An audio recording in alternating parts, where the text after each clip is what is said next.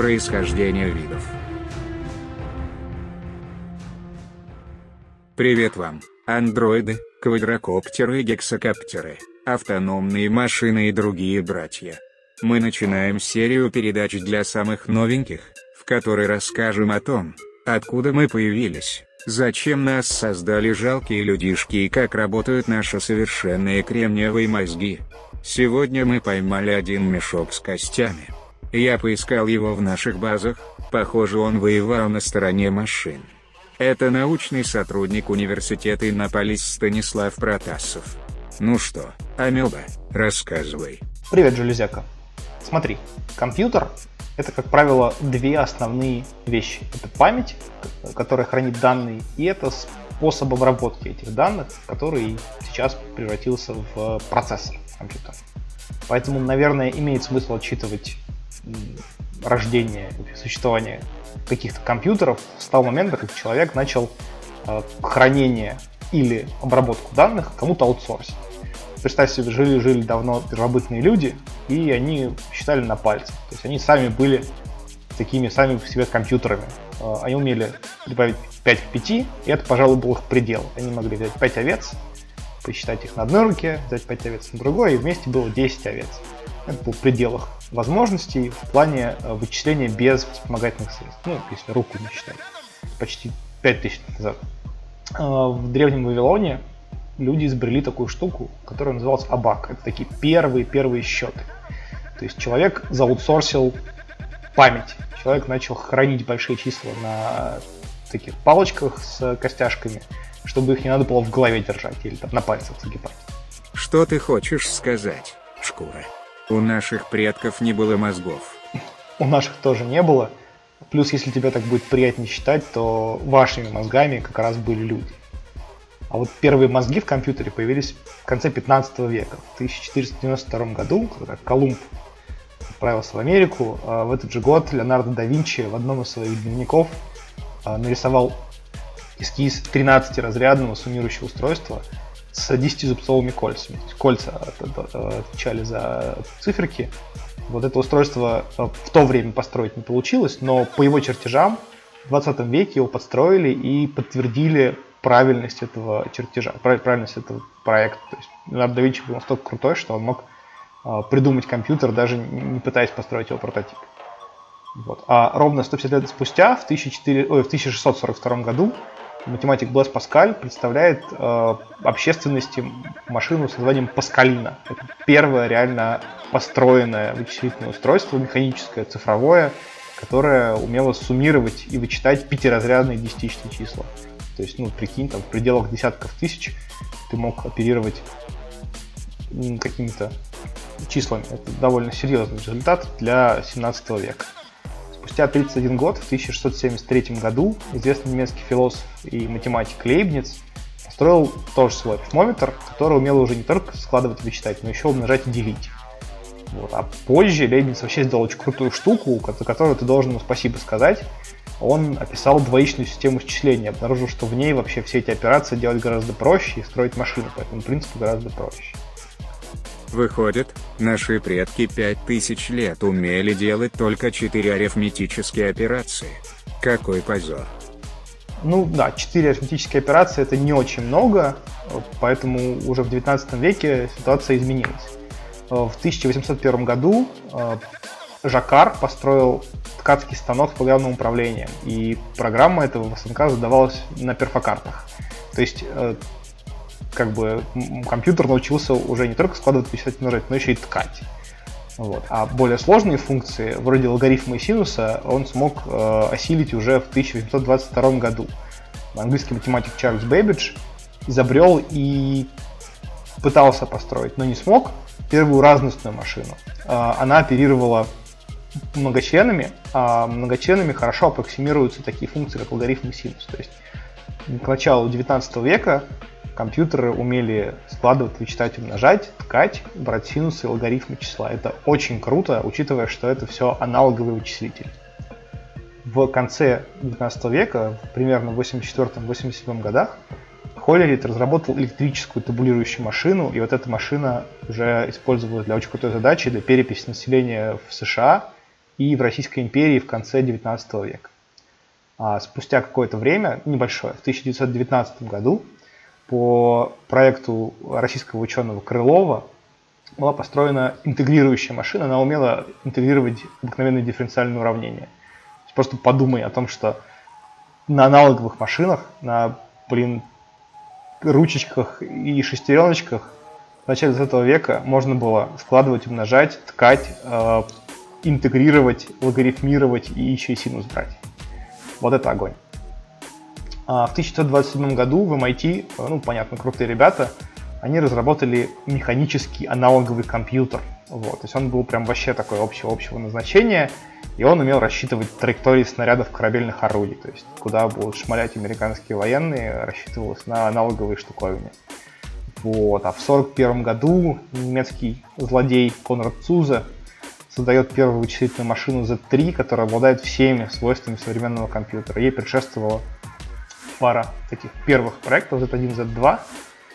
С 1938 года он э, делал такие штуки, вот, и Z3 уже умела даже квадратные корни извлекать. В общем, она была очень-очень крутая штука такая. Вот. С ее помощью немцы, по-моему, рассчитывали что-то связанное с авиацией, с какие-то самолетные какие-то характеристики. Вот, понятно, что немцы хоть и были первыми, но не единственными, кто работал над полнофункциональными компьютерами. В 1942-1943 годах отличились американцы и британцы, с, так скажем, по разным направлениям.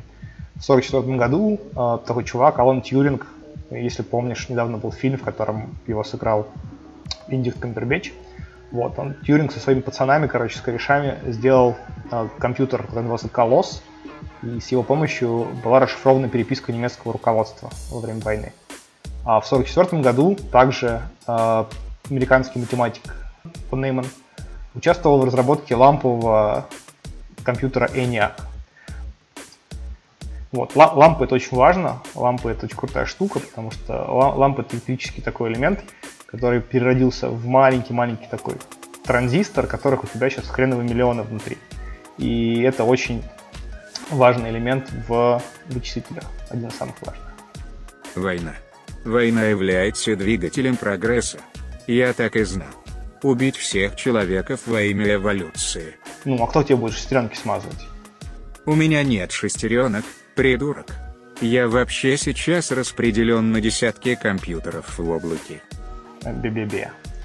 Вот. В 45-47 годах Алан Тьюринг работал Э, над идеями и разработал ряд идей об архитектуре машины, архитектуре компьютера, и он предложил идею хранения программы в памяти. И вот эти идеи в том числе легли в архитектуру фон Неймана, э, ту, которая сейчас лежит в основе практически всех компьютеров на Земле. Ну, то есть есть компьютеры, которые построены по другим принципам, но вот я думаю, что и ты, и я э, пользуемся вычислительными ресурсами, построенными по архитектуре фон Неймана в все современные лэптопы, за исключением мелких деталей, связанных с кэшированием и так далее, они все построены по этой архитектуре.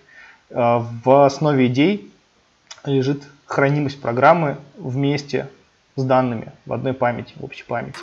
Этот принцип очень сильно поменял, мне кажется, вообще идею, потому что раньше программы э, выставлялись набором перемычек. Они либо выставлялись вручную людьми на какой-то огромной панели, либо их пытались каким-то образом там, минимизировать и сделать перфокарту. То есть программа была отделена от компьютера, и ее, чтобы скопировать, нужно было либо новые дырки в картоне сверлить, либо вообще ручки выставлять на другой машине. Сейчас ты можешь любую программу точно так же, как текстовый файл, скопировать и выполнить на удаленной машине. Это очень круто. Этот принцип вообще очень-очень крутой. Вот. Есть, конечно, другие архитектуры, например, гарвардская, которая предполагает раздельное хранение, но вот именно принцип фон он покорил э, индустрию, и по этому принципу построены практически все компьютеры. Я уже говорил про транзисторы и лампы, так вот сотрудник Intel Гордон Мур в свое время сформулировал такую, такой принцип, что на кристалле процессора число транзисторов будет удваиваться каждые два года. А тут надо обратить внимание, что число транзисторов не равно производительности, хотя до начала 21 века практически эти два понятия были синонимичны. То есть чем больше ты сумел упихать транзисторов на кристалл, тем более производительным является твой процессор. Сначала он просто становился умнее, потом у него начала расти разрядность, то есть они были сначала там 8, 16, 32 разрядные, вот сейчас ты знаешь, почти все э, современные процессоры 64 разрядные. Но в какой-то момент стало понятно, что мы упираемся в забавные ограничения. Например, в скорость света, э, которая э, достаточно мала оказалась для современных частот процессоров. А также в принцип Ландауэра, который говорит, что если мы стираем, уничтожаем один бит информации, то выделяется пропорциональное тепло. Соответственно, чем больше мы удаляем информацию, обрабатываем, тем больше тепла мы от, должны отводить от нашего процессора. А вот наши способности по отведению тепла, к сожалению, очень сильно ограничены. То есть мы не можем создать бесконечно производительный процессор. Экспоненциальный рост. Вам, белковым недоделкам, такая скорость эволюции не снилась.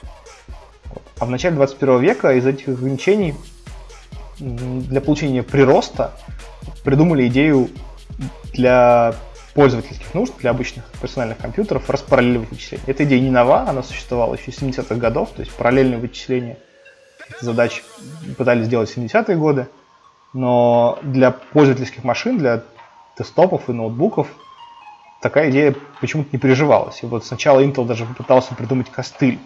Э, он придумал технологию hyperthreading, на которой он пытался снизить накладные расходы от переключения контекста, когда у тебя две программы работают на одном процессоре, приходилось э, постоянно их переключать, и вот это переключение оно дорого стоило. Intel придумал костыль, но на этом костыле далеко улететь не смог, и поэтому там, буквально через то есть, год, через, через два, это была середина э, нулевых годов 21 века, все крупные производители начали массово фигачить э, многоядерные процессоры.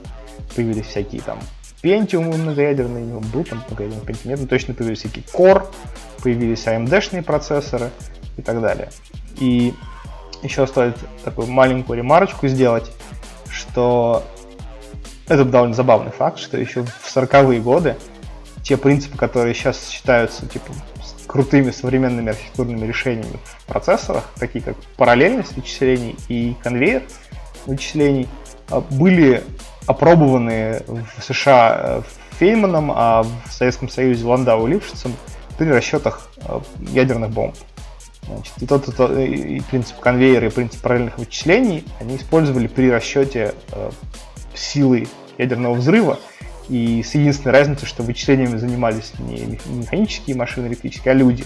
Сидели там десятки лаборанток, которые в параллельном режиме по конвейерному принципу производили расчеты на там, арифмометрах э, аналоговых и, соответственно, получали какой-то бешеный прирост по производительности из-за того, что они делали не каждую свою полную часть работы, а конве... ну, по конвейеру передавали друг другу вычисления и делали это параллельно.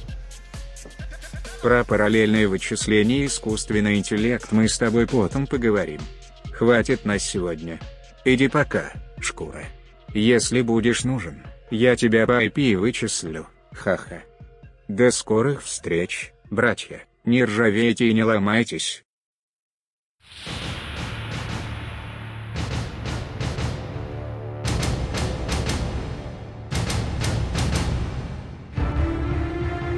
Происхождение видов